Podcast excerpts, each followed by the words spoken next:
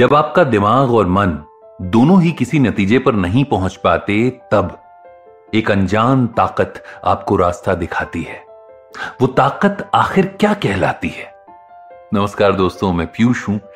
जैसा कि मैंने कहा, एक ऐसी ताकत आपके साथ तब होती है जब आप खुद रास्ता भटक जाते हैं।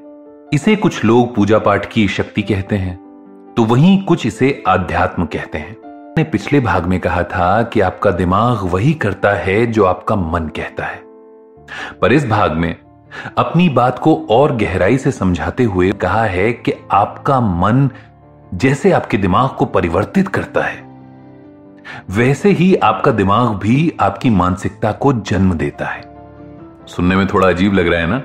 पर हर दिमाग और मन दोनों एक साथ काम करते हैं और एक दूसरे को प्रभावित भी करते हैं। आविष्कार चाहे कितनी ही तेज़ी से हो रहे हों, पर दिमाग और मन के बीच के संबंध की जानकारी एक रहस्य है। जैसे कॉपरनिकस के दावे के बाद लोगों ने बिना किसी सवाल के ये मान लिया था कि पृथ्वी सूर्य के इर्द गिर्द घूमती है। डेढ़ सौ साल बाद आइजक न्यूटन ने गुरुत्वाकर्षण के नियम के साथ इस दावे को समझाया। उसके भी लगभग 200 साल बाद आइंस्टीन ने थियोरी ऑफ़ रिलेटिविटी के ज़रिए इस तथ्य की पुष्टि की। ठीक वैसे ही शायद ऐसे साढ़े तीन सौ साल बाद कभी कोई दिमाग और मन के इस रिश्ते को भी समझा पाएगा। अभी के लिए यह जानना ज़रूरी है कि हमें दुनिया के प्रति अपने नज़रिए को बदलना होगा। अपने अनुभव से खुद को खुशमिजाज और बेहतर इंसान बनाना होगा। इसके लिए किसी बड़ी डिग्री या 24 घंटे अध्यात्म का अभ्यास करने की ज़रूरत नहीं है। बस छोटे छोटे बदलाव लंबे समय तक आपके मन मस्तिष्क को आपके नियंत्रण में ला सकते हैं। अपने दिमाग और मन को खुश रखने के लिए अपने जीवन से दुख और अशांति को दूर करना होगा। और वो तभी मुमकिन है जब हम अपने दुखों की वजह समझ पाए। इंसान और जानवर में एक मुख्य अंतर है दिमाग का।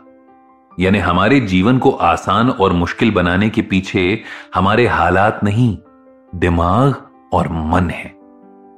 इंसान की तीन ऐसी आदतें हैं जिनकी वजह से वो सबसे ज़्यादा दुखी रहता है। पहली, वो खुद को और दुनिया को अलग समझता है। दूसरी, वो बदलाव से दूर भागता है, जबकि प्रकृति का नियम बदलाव ही है। इसीलिए ठहराव सिर्फ़ कुछ ही समय का साथी है। और तीसरी आदत है उन खुशियों के पीछे भागना जो सिर्फ़ आती जाती हैं। और इसलिए अपनी परेशानियों को नजरअंदाज करते रहना। इस सब में हम ये नहीं भूल सकते कि अगर हमारा दिमाग ही हमारी मुसीबतों की जड़ है तो वो ही उनका इलाज भी है। 2000 साल पहले, सिद्धार्थ नाम का नौजवान ऐसी ही एक खोज पर निकल पड़ा। उसने हर तरह से अपने मन और दिमाग दोनों को काबू में कर लिया। उसे अपने मन और दिमाग का संबंध समझ आ गया। और वो ये देख पाया कि दोनों के नियंत्रण से ही आप अपनी परेशानियों से मुक्त हो सकते हैं। और उसी दिन से वो बुद्ध बन गए। और इसके बाद 40 वर्षों तक उत्तर भारत में जिनसे भी मिले, उनके जीवन को एक अलग दिशा दी। उन्होंने अपने शिष्यों को नैतिकता के गुण, सचेतन और बुद्धिमत्ता सिखाई। नैतिकता के गुण हमारे शब्दों और हाव भाव को ऐसी आकृति देते हैं जिससे हमें सिर्फ़ फ़ायदा हो। इसका असर दिमाग के सामने वाले हिस्से, यानी प्री फ्रंटल कॉटेक्स और ऊपरी हिस्से, यानी कॉटेक्स पर होता है। सचेतन, यानी माइंडफुलनेस की बात करें तो इसका संबंध आपके अनुभवों और नज़रिए से होता है। आपके आसपास बहुत कुछ होता है, पर आपका दिमाग सिर्फ़ कुछ ही बातों पर ध्यान केंद्रित करता है। इसीलिए सचेतन को प्रबल बनाना भी ज़रूरी है।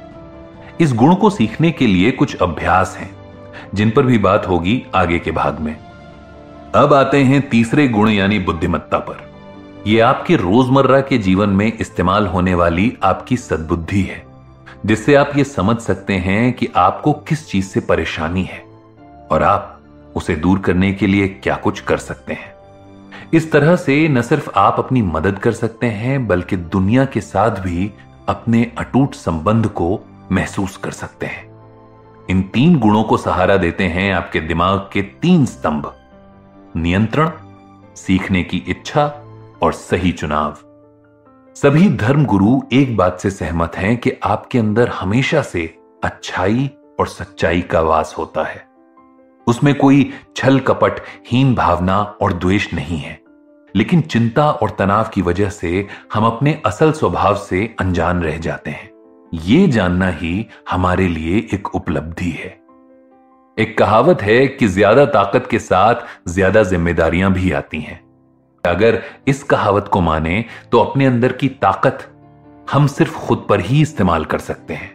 और यह हमारी ज़िम्मेदारी है कि हम उसका सिर्फ़ सदुपयोग करें। पर आप पूछेंगे कैसे? जब भी किसी तनाव की स्थिति में हो, हमेशा गहरी साँसें लें। इससे आपके दिमाग का वो हिस्सा काम करने लगेगा जो आपको शांत करता है। इस तरह कभी अगर मन उदास हो किसी की याद में तो हमेशा ऐसे व्यक्ति को याद करें जिसके साथ आपको अच्छा लगता हो।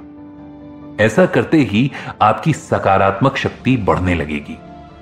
पर इन सब में आपकी अपनी भूमिका अहम है।